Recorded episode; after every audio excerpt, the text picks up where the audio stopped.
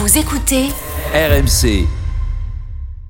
Ils présentent la même émission, mais ils ne sont d'accord sur presque rien. Midi 14h. Brunet Neumann. Salut les amis, c'est Laurent Neumann.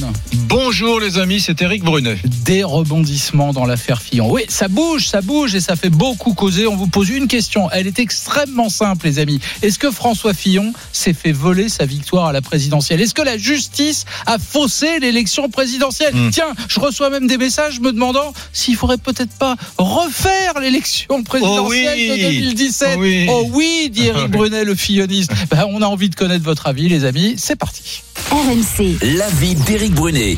Moi, c'est simple, c'est clair. Pour moi, la justice et les médias, main dans la main, consciemment et parfois un peu aussi inconsciemment, ont changé le cours de l'histoire. Voilà. RMC, l'avis de Laurent Neumann. Alors, deux réponses à ça. Évidemment, pour moi, c'est non, c'est 3 fois non. Mais pour 2 motifs au moins. D'abord, 1, parce que politiquement, je prétends que François Fillon avait déjà perdu l'élection présidentielle avant même que l'affaire n'éclate. Et aujourd'hui, en 2020, il n'y a qu'une seule chose qui m'intéresse. C'est pas de savoir si on a été trop vite, si la justice est trop rapide, si elle a maltraité François Fillon. Non, la seule chose qu'on a envie de savoir, c'est est-ce que François Fillon, oui ou non, a commis les faits qui lui sont reprochés. Et ça, normalement, si tout va bien, ce sera lundi à 13h30, tribunal correctionnel de Paris, les amis. RMC, Brunet Neumann. Votez maintenant pour le qui tu choisis. Alors je vous rappelle la question que l'on vous pose aujourd'hui. La justice a-t-elle faussé l'élection présidentielle ? C'est le moment de départager Éric et Laurent. Et pour voter, rendez-vous sur rmc.fr et l'application RMC et sur nos réseaux sociaux. La page Facebook Brunet Neumann, les Twitter d'Éric et de Laurent et la page Instagram RMC Off. Alors sur la question de cette justice qui s'est mise en branle avec une rapidité inouïe, remarquable, et François Fillon n'a pas été dupe du tout. Dès le mois de février 2017, il avait repéré qu'il y avait un truc pas normal du tout. Écoutez Fillon. Le parquet financier s'est saisi en 24 heures. Les premiers témoins ont été entendus en 48 heures pour se saisir de cette affaire. Ça fait beaucoup. Voilà, on vous présente notre invité, mesdames, messieurs, qui rejoint à l'instant Pauline Revenat, journaliste à BFM TV, qui avait fait plusieurs documentaires sur Fillon. Qui a tué Fillon ? François Fillon après le crash. Elle est avec nous, elle reste avec nous, mais nous accueillons maintenant Hervé Léman. Bonjour Hervé Léman. Bonjour. Vous êtes avocat, vous avez été magistrat. Vous avez publié un livre, Le procès Fillon, aux éditions du Cerf, il y a un petit moment déjà. Et à l'époque, vous avez un peu plaidé dans vraiment dans... On vous écoutez pas, quoi. Vous êtes venu, vous avez été un des rares à dire, sur le plan de la justice, il s'est passé des trucs très bizarres, mais bon, vous prenez pour un affreux complotiste, maître. Hein. Oui, absolument, c'est ce qu'on me disait. Alors, le complot, le cabinet noir. Oui, c'est ça, le cabinet noir. Je connais, j'ai mon domaine, moi aussi. Ouais. Voilà, très, très amusant. Et il se trouve qu'aujourd'hui, l'histoire... me donne raison. Une petite satisfaction si vous Qu'est-ce qui vous donne raison concrètement pour ceux qui n'ont pas suivi, qui nous écoutent là. Alors, pour répondre à la question, moi ma réponse elle est très claire. Oui, bien sûr, pas la justice, mais quelques magistrats, une poignée de magistrats, soigneusement choisis et soigneusement nommés par François Hollande, ont faussé l'élection présidentielle. Comment ont-ils fait ? Eh bien, ils ont fait en sorte que François Fillon soit mis en examen avant l'élection présidentielle, ce qui évidemment rendait quasiment impossible son élection. Et ce mécanisme que j'ai décrit précisément dans mon livre, il a été mis en évidence par les déclarations de François Houlette, d'Éliane Houlette, pardon. La patronne du parquet national financier. Il y a beaucoup de François dans cette affaire. Hein, François Hollande, François Fillon. Voilà. La patronne du parquet national financier nommée par Christiane Taubira. La patronne du parquet national financier, exactement, qui a déclaré 2 choses très importantes. La première, c'est qu'elle a subi des pressions continues et incessantes de la part de sa hiérarchie, c'est-à-dire de la procureure générale, elle-même choisie et nommée par François Hollande, et surtout qu'elle a reçu des instructions d'ouvrir une information judiciaire. C'est un petit peu technique, mais c'était le seul moyen que François Fillon soit mis en examen avant l'élection présidentielle. Pauline Revenat qui est là, et puis Laurent Neumann, dans la première partie de Brunet Neumann, m'ont objecté Toujours cet argument, mais c'est absurde. François Hollande, à cette époque-là, n'est plus candidat. Pourquoi ferait-il un truc pareil? À qui profite le crime? Votre théorie est complètement fumeuse. Manuel Valls a perdu la primaire. Bref, il aurait donc fait tout ça pour favoriser l'élection d'Emmanuel Macron, ce qui paraît quand même assez peu probable. Vous... Alors, attendez, quelqu'un vient d'arriver. C'est Tuck Duel jeudi. M'incruse dans la conversation. Tuck Duel Denis. Non mais je présente Tuck Duel. Il est directeur adjoint de la rédaction de Valeurs Actuelles et il sort aujourd'hui La vérité sur le mystère Fillon, les secrets d'un homme, le serment d'une famille aux éditions Plomb. Merci de ne pas nous avoir envoyé le bouquin. On est foudrage, Laurent Neumann. Non mais je suis désolé. Il sort aujourd'hui. Pauline Rovna l'a reçu et toi et moi on l'a pas reçu.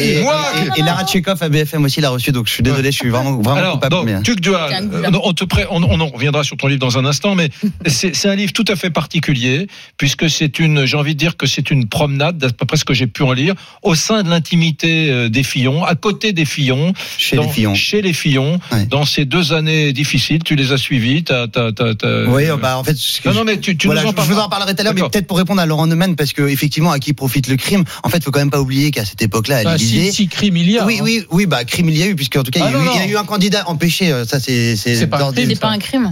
S'il n'a pas de bonne raison valable d'être empêché. Ça, on saura lundi. Moi, j'ai lu le bouquin d'Hervé Lehmann et honnêtement, j'ai pas attendu les déclarations de Madame Houlette. Ça fait 2 ans que j'ai lu le bouquin d'Hervé Lehmann et c'est extrêmement probant. Enfin, je veux dire, c'est 200 pages. Monsieur est quand même très fort sur les affaires juridiques. Honnêtement, il démonte. D'ailleurs, sans émoi, sans outrance, sans excès, il démonte vraiment la mécanique effectivement de ce parquet national financier que aujourd'hui tout le monde appelle à abolir. En fait, à l'Élysée, pour revenir au plan politique, à qui profite le crime?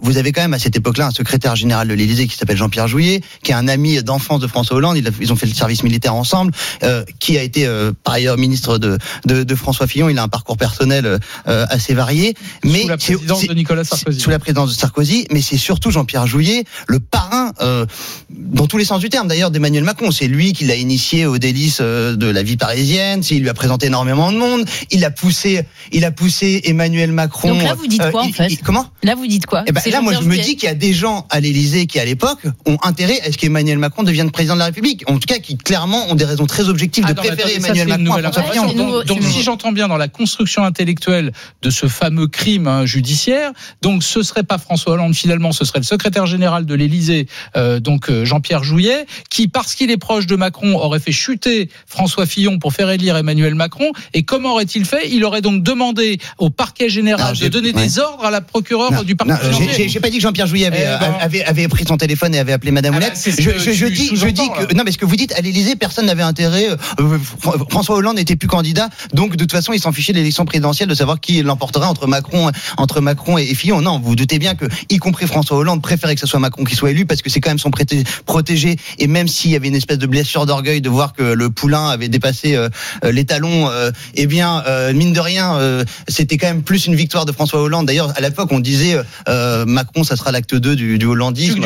Tuck Duel. Oui. Et je pose la question à Hervé Lehmann aussi. Est-ce que vous avez un début de preuve de ce que vous avancez? Ancien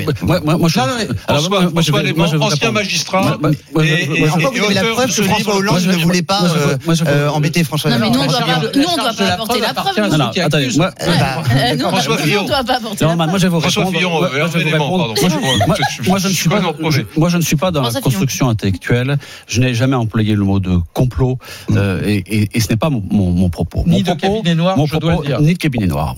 Mon propos, c'est comment a fonctionné la justice dans notre pays pendant l'élection présidentielle. Est-ce que ça a fonctionné de manière normale ou est-ce que ça a fonctionné de manière anormale? Et c'est évidemment la deuxième réponse qui est la bonne. Vous avez ce parquet national financier qui se précipite sur cette affaire qui n'est pas de sa compétence. C'est le premier manquement. Je ne sais pas ce qui est derrière, mais le premier manquement, c'est que le parquet national financier a été créé pour les affaires d'une grande complexité. Et voilà qu'il se saisit de cette affaire d'une grande simplicité. Est-ce qu'un assistant parlementaire de la Sarthe a travaillé ou pas? Premier manquement, qui permettent de déclencher l'affaire avec une rapidité déconcertante.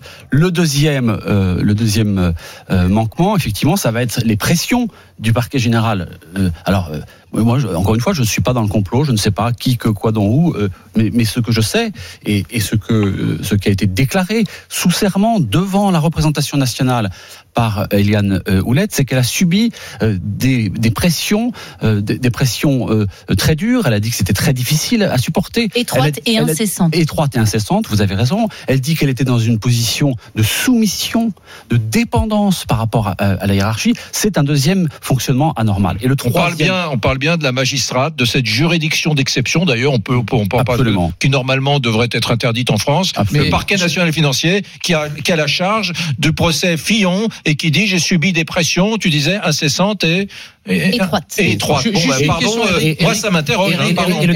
J'ajoute juste un élément parce que c'est une vraie question. Il faut tout dire. Oui. Eliane Houlette a aussi considéré qu'il y a eu pression ou pas pression. Admettons même qu'il y a eu des pressions. Elle a considéré qu'elle devait, en toute indépendance, ouvrir une information judiciaire. Alors non, la réponse est non, ce n'est pas en toute indépendance. Et d'ailleurs, je vais jusqu'au bout de ma phrase, qui a conduit à l'ouverture d'une instruction, qui a conduit à un procès où le réquisitoire est absolument terrible. Oui, la défense était pas mal non plus. Évidemment, Antonin Lévy, pendant 4 heures, il a démonté pièce par pièce, évidemment, dans une plaidoirie à la fois enlevée et très précise, les arguments du parquet. Le réquisitoire, c'est le procureur national financier aussi, et je peux vous dire que c'est également extrêmement choquant. Quand vous avez un procureur de la République dans ce pays, de la République, pas le procureur du roi, qui se lève à l'audience et qui vient dire sous l'Ancien Régime, vous auriez été pendu. Oui. Ouais. C'est quelque chose. Il a dit ça au couple Fillon le premier jour du procès. J'ai 40 ans d'expérience professionnelle, côté juge et côté avocat. Je n'ai jamais entendu un procureur dire ça, même dans les affaires les plus sordides de torture d'enfants. Voilà. Donc c'est quand même quelque chose qui est extrêmement choquant. Et en effet, je crois que ce parquet national financier, qu'il faut appeler un parquet national politique, a perdu sa légitimité.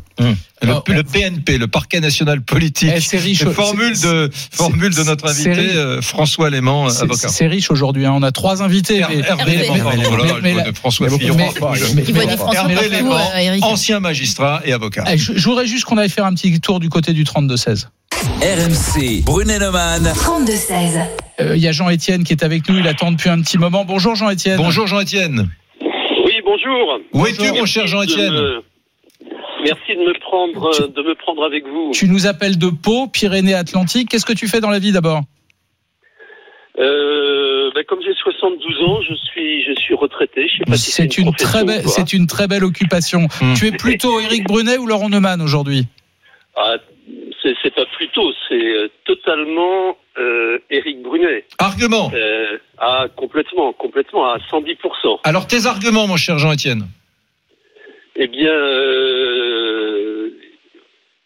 j'ai compris de quelques articles de presse que l'usage, quand un candidat était soupçonné de quelques malversations, que pendant une campagne électorale, on lève l'épée de Damoclès et qu'on laisse le processus démocratique se poursuivre. Là, ça n'a pas été le cas, et vous l'avez tous dit avec une célérité. Le processus démocratique est allé jusqu'à son terme. Il a d'ailleurs failli être au second tour, Fillon. Il y avait 600 000 voix d'écart, je crois. Oui, j'entends bien, sauf quand le candidat, tous les 3 jours, on sort une bricole sur lui, pas une bricole, mais je veux dire, il aurait dû y avoir suspension totale, à mon avis, c'est ce que j'ai compris. Comment d'ailleurs, pardon, une seconde, Jean-Étienne, Tugduel Denis de Valeurs Actuelles ou Hervé Léman, avocat, auteur du procès Fillon, comment, encore une fois, on a foulé aux pieds, je sais que c'est une habitude en France, mais la présomption d'innocence, comment on a pu balancer tous les 2-3 jours, comme dans une bonne série Netflix,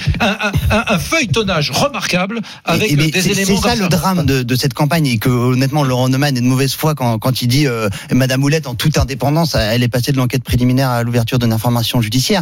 Non, c'est pas en toute indépendance, et c'est pas un procès équitable. Alors pardon de parler de mon livre, mais François Sureau, qui est écrivain et avocat, explique ça à la fin de l'ouvrage, que ce qui s'est passé pour François Fillon, c'est le signe aussi de la fin du procès équitable, de la présomption d'innocence. Le parquet national financier est le plus grand violeur du secret de l'instruction qui soit en termes d'instance judiciaire dans le pays. C'est-à-dire que vous êtes auditionné le lendemain, mais voire 3 heures après, il y a votre déposition, et bien évidemment en général que la partie qui vous met. Disons la vérité, le dual, c'est pas seulement dans l'affaire Fillon, c'est dans toutes les affaires. Mais d'accord, mais on peut le déplorer. Bon, je le déplore complètement. C'est une juridiction spéciale. Si vous voulez, on aurait pu en attendre un comportement spécial. La fin des procès équitables en France et de la présomption d'innocence, bien évidemment qu'elle doit être rétablie pour les gens de gauche, les écolos, les véganes et qui vous voulez, pas que les gens de droite. Beaucoup de gens, pardon de le dire, la France insoumise, au Rassemblement national, se sont emparés de l'affaire Fillon pour dire mais quand on vous le dit, évidemment. Mais enfin, je suis désolé. Ils auraient tort de s'en priver. Mais en même temps, j'ai envie de dire, c'est le PNF qui a commencé. Vous savez ce qu'avait dit Philippe Séguin, Édouard Balladur, parce que Édouard Balladur, quand il était Premier ministre, c'est lui qui avait mis cette règle en place. Il avait demandé à tout ministre qui était mis en examen devait démissionner. Et Séguin est allé voir Balladur, il l'avait averti. Et Séguin, qui est quand même un grand juriste, on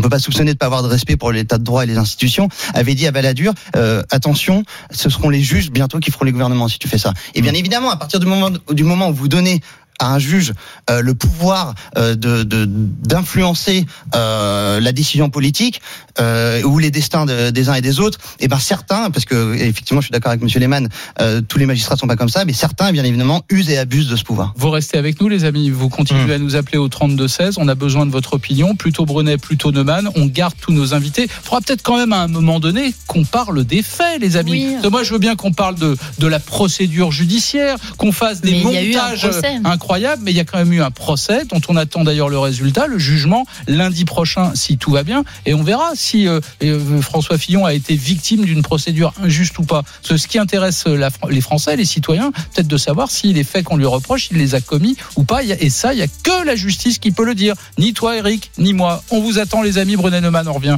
sur RMC dans un instant, à tout de suite. Midi 14h, Brunet Neumann, Eric Brunet, Laurent Neumann.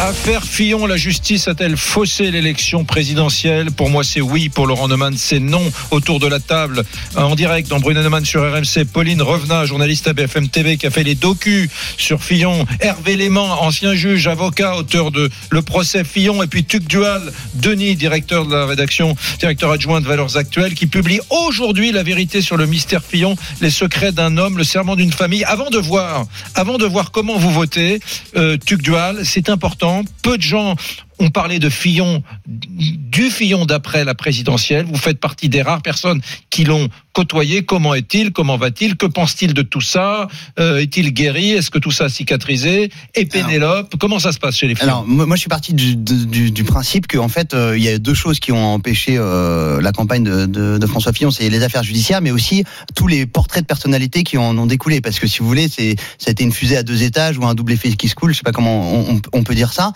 Mais à partir du moment où le PNF ouvre l'enquête, vous avez des portraits de François Fillon qui tombent, personnage pas méconnu des journalistes politiques jusque-là, et tout d'un coup complètement inversé. On nous avait parlé pendant 20 ans d'un personnage sobre, bien sous tout rapport, et tout d'un coup on a des portraits d'escrocs absolus. Et ça m'intriguait un peu. Enfin, je me disais, on n'a pas eu le homme passionné par l'argent, on a dit.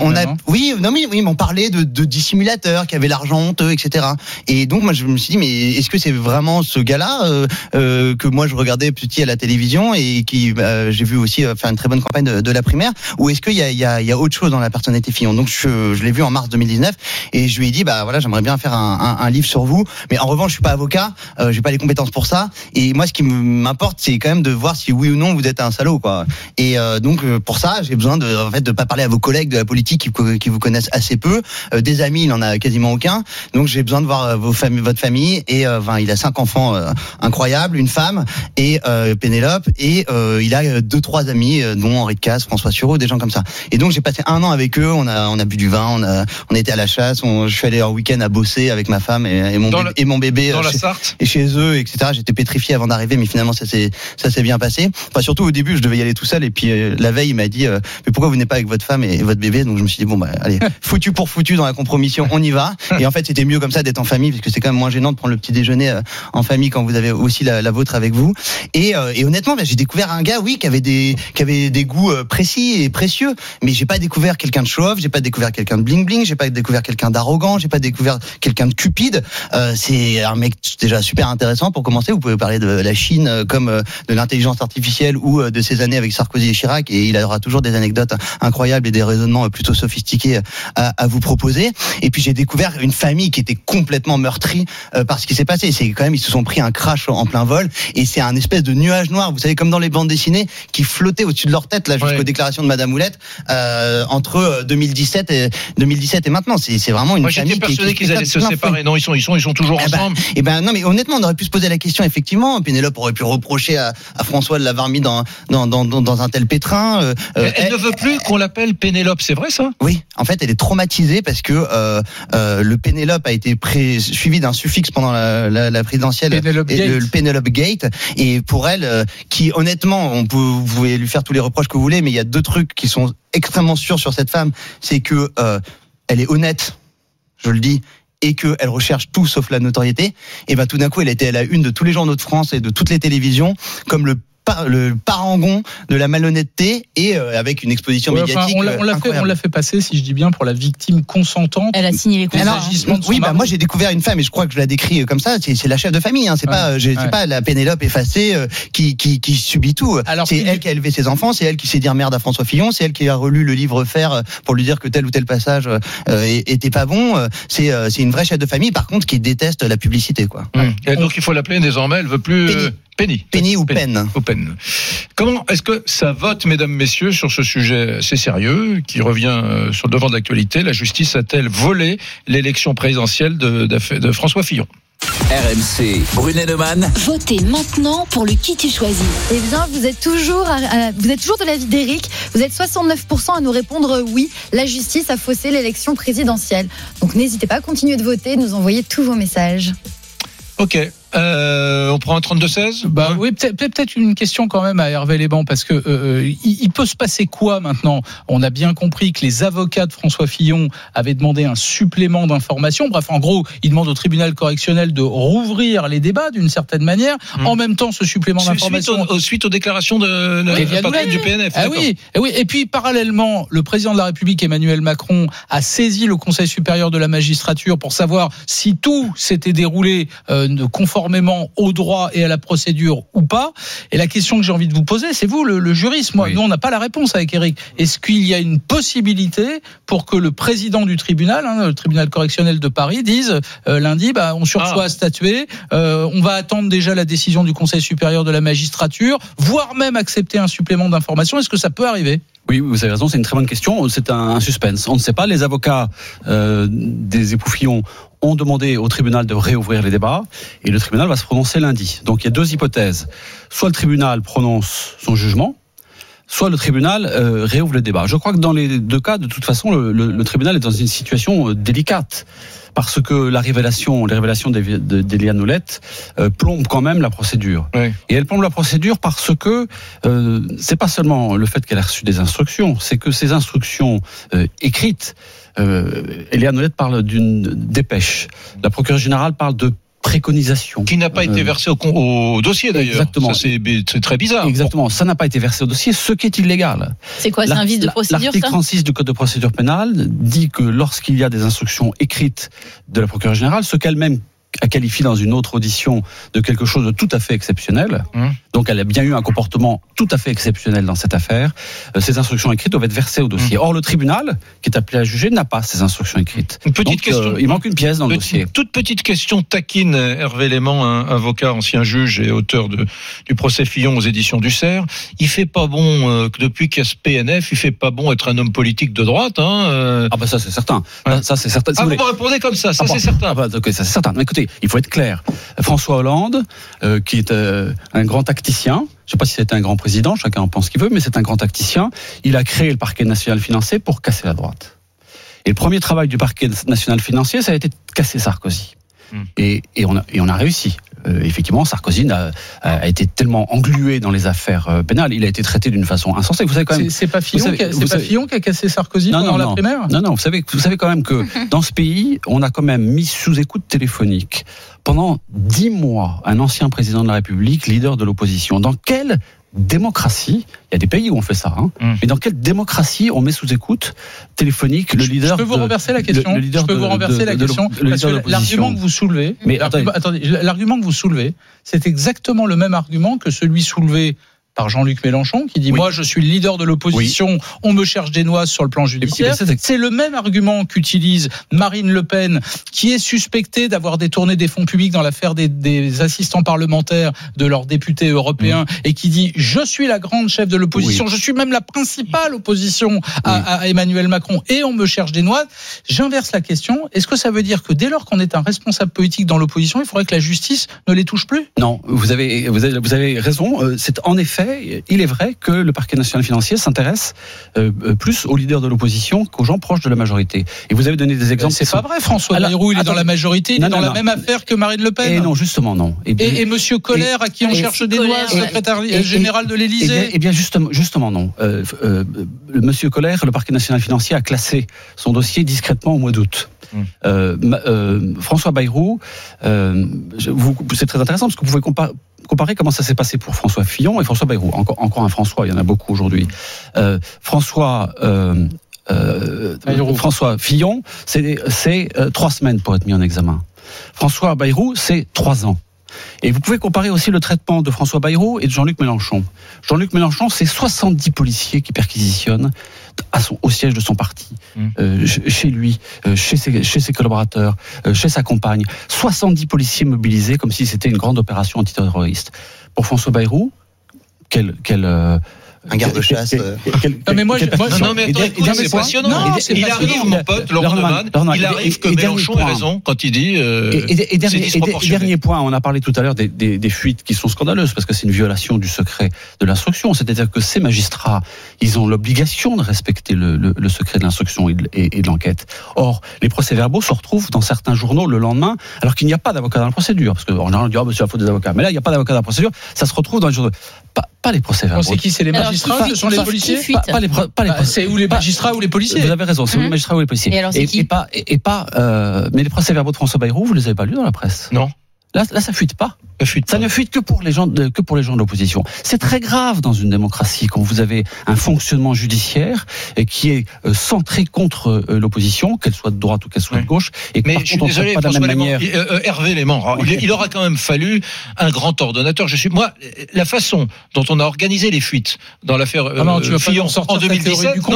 Non, mais je suis pas en train de dire. Tu penses qu'il y a un Deus ex machina ? Non, faut un producteur qui organise. Ah ouais, c'est ça. Faut un producteur télé. Faut un mec qui ait le sens de la fiction, parce que il balançait pas toutes les 72 heures un nouvel élément sur Fillon. Il y a un Steven Spielberg quelque part. C'est qui organise tout, mais ce mec-là, il faut le trouver, c'est peut-être une fille, il faut l'embaucher, il faut qu'il devienne le patron des RMC. Le patron des RMC. Tu rêves. Pardon, ça c'est là où je peux entendre les arguments d'Hervé Léman à l'instant, et je les écoute attentivement, etc. Je les intègre même à ma façon de raisonner sur cette affaire. Moi, si mais ton idée qu'il y aura un grand ordonnateur. Mais Laurent, il y a des éléments aussi tellement bien fait qu'il y avait une volonté. Il y a des éléments presque objectifs qui s'additionnent à la démonstration effectivement implacable d'Hervé Léman. C'est la culture de l'institution judiciaire. Quand vous allez à l'école nationale de la magistrature, il y a une culture de gauche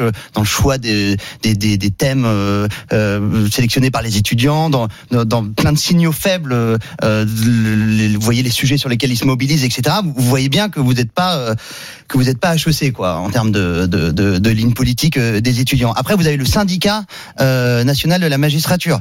Je vais pas reparler de l'épisode du mur des cons. Eric l'a fait déjà. Du mur des comptes. Mais d'accord, mais donc si vous voulez, vous avez quand même une justice en France qui est consubstantiellement de gauche, et qui, résultat, quand elle arrive aux affaires, effectivement, en plus, poussée au crime, c'est une expression, par François Hollande, parce que effectivement le verre était dans le fruit de ce parquet national financier. À partir du moment où en fait François Hollande, président de la République, vous dit à des magistrats, vous êtes une juridiction spéciale, on vous a choisi pour enquêter que sur justement les VIP, les fraudes des VIP. En fait, c'est pas sain. Enfin, c'est au fondement des règles juridiques d'une civilisation. Je sais pas si c'est sain d'avoir une juridiction spéciale. Les tribunaux spéciaux, on sait ce que ça devient dans les démocraties en général. France, hein. Là, on en a créé. Non, il n'y en a pas en France. Et le PNF, c'est pas un tribunal. Le PNF, c'est un parquet. Vous savez, quand on a créé le PNF, on a créé justement une chambre supplémentaire au tribunal correctionnel de Paris. C'est-à-dire qu'il y a une 32e chambre au tribunal correctionnel de Paris pour juger les affaires apportées par le PNF. Bien. Merci Pauline Rovna qui nous quitte, qui revient. Merci Pauline de m'avoir aidé un petit peu une fois de plus. À bientôt. On attend le numéro 3 dans tes documentaires. Qui a tué Fillon, c'était le premier. François Fillon après le crash sur BFM TV, c'était le deuxième. Et peut-être parlera-t-elle des magistrats qui ont instruit l'affaire François Fillon depuis 2017. Ce sera le troisième numéro de ces documentaires. Voilà, vous restez avec nous, mesdames, messieurs. C'est pas du tout fini, hein. Nos invités restent avec nous. On prendra dans un instant Olivier qui nous appelle dans Brunet-Neumann sur RMC depuis Le Pradet dans le Var. Il a fait le 32-16. À tout de suite. Midi 14h. Brunet-Neumann. Éric Brunet. Laurent Neumann. Bon, mon Laurent, c'est dur aujourd'hui. Quel débat. C'est dur pour moi, tu veux dire. Parce qu'il y a toi. Bon, toi déjà, t'es quand même le genre de type assez convaincant. Il y a Tuc Duhaldenis qui est avec nous, qui est l'auteur de La vérité sur le mystère Fillon, Les secrets d'un homme, le serment d'une famille aux éditions Plomb. Qui sort aujourd'hui et qui est plutôt de ton avis. Il y a Hervé Léman qui est avec nous, avocat, auteur du procès Fillon aux éditions du Cerf. Je t'avoue que je me sens un peu seul. Tu sais quoi ? Est-ce que, oui ou non, on a volé l'élection présidentielle de François Fillon ? On peut peut-être déjà aller voir Lisa Marie, juste pour une petite tendance rapide. Une petite tendance, Eric est toujours en tête, il conserve sa tendance en tête, il a 72% des voix pour le moment. Tu veux nous lire un petit message ? Je veux bien vous lire, pourquoi tu me parles comme ça ? Je te parle gentiment, pour montrer que je suis un mec gentil, quoi. D'accord, je peux vous lire un petit message de Marie sur Facebook qui nous dit « Les politiques et leur rapport à l'argent, c'est pour ça qu'ils se battent. François Fillon était déjà perdant au départ et quelques-uns que cela a arrangé ont précipité sa chute. Politique, argent, pouvoir, lui ou un autre, c'est pareil. » Mais je m'étonne, Eric, que les 72% de gens qui sont d'accord avec toi et avec nos invités d'ailleurs au passage, je m'étonne qu'au fond les faits reprochés à François Fillon ne soient pas pris en compte. Ça ne les intéresse pas. Au fond, il y a peut-être eu emploi fictif, il y a peut-être eu 1 million d'euros d'argent public détourné, mais au fond ça n'a aucune importance. La seule chose, c'est qu'on leur a volé l'élection. Ça ne les aurait donc pas dérangés qu'un président de la République soit à l'Élysée pendant 5 ans, peut-être même pendant 10 ans, avec ces faits-là. Je suis très étonné. Tu priorises dans l'horreur, et moi je trouve que l'important c'est de savoir si les faits ont été commis ou pas. Le plus grave dans cette affaire, c'est le manque d'indépendance de la justice, dont on nous dit depuis des années, vous savez, moi, je pense que la justice est indépendante dans ce pays. Je pense que c'est une façon un peu facile d'effacer d'éventuelles, je dis bien d'éventuelles turpitudes, et ça c'est au tribunal d'en décider. Comment elles sont éventuelles ? Les Français, ils disent peut-être que, primo, ils savent très bien qu'il y a des dizaines et des dizaines de députés qui ont fait ça pendant des années, et que donc, par relativisme, pourquoi lui, il est plus emmerdé. Je t'arrête tout de suite. Éric Brunet, Hervé Léman, Tuc Duhaldenis, si lundi à 13h30 le jugement est rendu et qu'il condamne François Fillon, vous revenez ici pour m'expliquer que les faits finalement étaient plus importants qu'on l'a imaginé ? Non, je reviendrai ici pour dire que François Fillon a eu raison de faire appel. D'accord, donc vous voyez, vous refusez de voir le fait. Je reviendrai dans mon émission pour dire que j'ai désormais une confiance assez relative dans certains juges. Mais pas en François Fillon. Mais moi, je suis désolé, Laurent, j'ai été trop... Moi, j'aime Fillon, moi je pense que... tu sais quoi, je vais te dire une chose, je suis un pragmatique, je pense qu'il aurait fait de toute façon un meilleur président que Macron et qu'on serait moins dans la panade aujourd'hui. Voilà. Allez, on va au 32-16. RMC, Brunet-Neumann. 32-16. Et tu l'as dit tout à l'heure, Eric, c'est Olivier qui a composé le 32-16, il nous appelle du Pradet dans le Var. Bonjour et bienvenue sur RMC. Salut Olivier. Bonjour Olivier. Bonjour à toute l'équipe, Eric, Laurent et tous les autres. Écoutez, d'habitude je suis plutôt Laurent, mais là aujourd'hui je suis à 2000% pour Eric. Vas-y, explique. Alors, je m'explique tout simplement. Bon, effectivement, cette affaire est sortie au moment de l'élection présidentielle. Il y a eu des fuites de la justice. C'est pas la bonne institution de la justice qui s'est saisie de l'affaire. Les médias en ont rajouté tous les jours. Donc effectivement, on l'a détruit cet homme-là, d'accord ? Et en le détruisant lui, effectivement, on a détruit tout le courant de la droite qu'il représentait. Donc du coup, il n'a pas pu défendre ses chances, et donc la droite n'a pas pu défendre ses chances. Donc effectivement, on a torpillé l'élection. Pourquoi Olivier ne s'est-il pas retiré ? Quelque chose me dit que si toi tu avais été à la place de François Fillon, tu aurais peut-être considéré que pour te défendre, d'ailleurs les idées que tu incarnais à l'élection présidentielle, il fallait un candidat irréprochable, susceptible de porter les couleurs de la droite. Pourquoi ne s'est-il pas retiré à ton avis ? Moi, pourquoi il s'est pas retiré ? Parce que il était favori de la droite. Bon, et je pense surtout. Alors, effectivement, moi personnellement, à titre personnel, je me serais retiré. Mais c'est pas la philosophie des hommes politiques. On le sait tous. Si aujourd'hui, dans le paysage politique, ne se présentaient que les gens qui sont 100% irréprochables. Je pense qu'il n'y aurait personne, peut-être même pas vous, peut-être même pas moi. Alors, je pense que, en plus, ces pratiques, je pense qu'il va être condamné. Hein. Sincèrement, je pense qu'il va être condamné. Je pense que ce sont des emplois fictifs. Je pense que la justice va rendre son verdict lundi et que. Mais tu dis comme Brunet, mais malgré tout ça, je pense qu'il aurait fait un meilleur président de la République. Donc au fond, on s'en fiche qu'il ait fait des choses mal. Ouais. L'important, c'est le président. Moi, ce qui me gêne, c'est comment est sortie cette affaire, d'accord ? Les juges de la justice. Après, les faits, je pense qu'ils sont tout à fait réels. Après, il faut se poser une question. Effectivement, à l'époque, c'était une pratique courante. Tout le monde le savait. Je veux dire ça, tout le monde le savait. Si on s'intéresse un temps soit peu à la politique, tout le monde le savait. Tout le monde embauchait sa fille, sa femme, sa belle-fille, etc. Juste une chose. Mais j'ai compris, Olivier, ce que tu dis. Mais justement, Tugdual Denis, qui a vécu entre guillemets avec les Fillons de l'après affaire Fillon, Tugdual, tu as parlé de ça avec François Fillon. Pourquoi il s'est pas retiré ? Bah en fait, le truc, c'est que à l'époque, dans le scénario, il y a Juppé. Qui est le plan B, il y a Barouin et il y a Sarkozy qui, comme d'hab à droite, tire les ficelles et donne le tempo. En gros, la veille du Trocadéro, Sarkozy appelle Fillon et lui dit écoute, c'est dur, c'est comme ça, mais franchement voilà, tu peux pas y aller quoi, tu peux plus continuer. Donc décide en ton âme et conscience, mais et même si c'est injuste, même si voilà, c'est un peu douloureux pour moi de dire ça, arrête. Fillon a Juppé au bout du fil.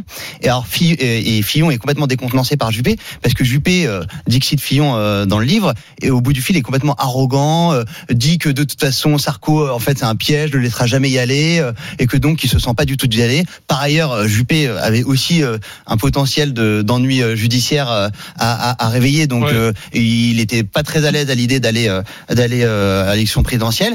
Et puis au milieu de tout ça, il y a Barouin qui lui est détesté par Juppé et qui était poussé par Sarkozy. Donc, si vous voulez, ils se sont tous neutralisés, quoi. Le résultat. Et par ailleurs, le lendemain, il fait le Trocadéro et il y a la place est blindée de monde. Ça prend plutôt bien. Oui. Alors que et sa famille lui dit, papa, vas-y.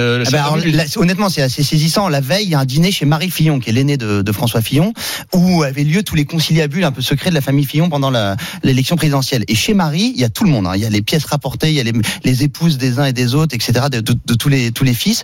Et en fait, Fillon arrive, c'est le jour de son anniversaire, pour la petite histoire. 63 ans. Voilà, 63 ans, la veille du Trocadéro. Et Charles, l'aîné, dit j'avais jamais vu mon père avoir une tête d'enterrement pareille. Le dîner commence. Tout le monde pressent bien que François va annoncer quelque chose de pas très positif. Et François, prend la parole et dit bon, écoutez, voilà, j'arrête. C'est ma décision. C'est trop dur pour tout le monde. Tout le monde en prend plein la figure. Vous, moi, la droite. Donc demain, j'arrête. Et là, en fait, il y a toute sa famille qui se ligue contre lui et qui lui dit mais attends, papa, on n'a pas fait tout ça pour ça, quoi. En plus, c'est une famille qui à la base n'est pas très militante, qui n'avait pas trop suivi la carrière de leur père, et là qui se sont tous transmutés en militants parce que étant donné qu'ils jugeaient que leur père était victime d'un procès inique, ils sont allés aux meetings, ce qu'ils faisaient jamais, ils regardaient tous les débats télé, ils étaient à fond, ils étaient sur Twitter, ils retweetaient des papiers de Valeurs Actuelles, etc. Et donc ce soir-là, même Pénélope sort de sa réserve et dit à son mari, écoute, on n'est pas allé jusque-là pour que arrêtez maintenant. Bien. D'autres témoignages au 32-16, votre avis, votre opinion. A-t-on volé l'élection présidentielle? Pour Laurent Neumann à François Fillon, c'est non. Pour moi, c'est oui. Et vous, qu'en pensez-vous? À tout de suite. Midi 14h. Brunet Neumann. Éric Brunet. Laurent Neumann. Rebondissement dans l'affaire Fillon. Est-ce que la justice a faussé l'élection présidentielle de 2017? Est-ce qu'on a volé à François Fillon sa victoire? C'est le moment de savoir, les amis, comment vous avez voté. RMC. Brunet Neumann. Le qui tu choisis. Alors, la justice a-t-elle faussé l'élection présidentielle?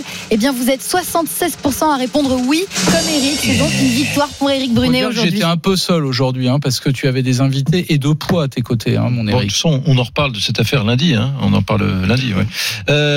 Et maintenant? Et maintenant, que va-t-il se passer? On attend une décision de justice, Hervé Léman? Oui, on aura une décision de justice lundi. Mais il faut surtout tirer les leçons de cette histoire. Il ne faut plus jamais que ça se reproduise. Donc il faut supprimer ce parquet national financier qui est une calamité, et on le voit encore avec les affaires récentes supplémentaires. Il faut supprimer ce parquet national financier et il faut instituer un procureur général de la nation indépendant pour les affaires politiques. Merci Hervé Léman, ancien juge, avocat, auteur de Le procès Fillon aux éditions du Cerf. Merci à Tuc Dual-Denis, directeur adjoint de Valeurs Actuelles, la rédaction, et auteur de La vérité sur le mystère Fillon, les secrets d'un homme, le serment d'une famille chez Plon. Ça sort aujourd'hui. Ouais, et quelque chose me dit que cette affaire Fillon, mon Eric, on va y revenir, toi et moi, je ne te lâcherai pas les mollets, tu vas voir. C'est l'heure d'accueillir l'ami Rémi Barré qui vient de faire son entrée dans ce studio. Salut Rémi. Et salut Laurent, salut Eric. Bonjour grave à l'heure, attention, 3, 2, 1, il est pile 14h, mon pote. Exactement, et dans un instant, nous on va parler d'amour. Ça va faire du bien de parler d'un peu d'amour. Pourquoi? Ça fera du bien, Eric, surtout. Pourquoi? Parce qu'une étude vient de paraître en temps de Covid, c'est très compliqué, même après le déconfinement, c'est très compliqué aujourd'hui de faire des rencontres amoureuses, paraît-il, notamment pour les jeunes. On va en parler dans un instant. Pour Eric, surtout. Oui, quoi qu'il a des méthodes. Oh, moi, j'ai des méthodes. Tu nous appelles au 32-16, Eric. Je ne connais pas, mais je vais t'appeler au 32-16 pour te donner mes méthodes, dont j'ignore tout, mais je t'appelle. Allez, RMC 14h.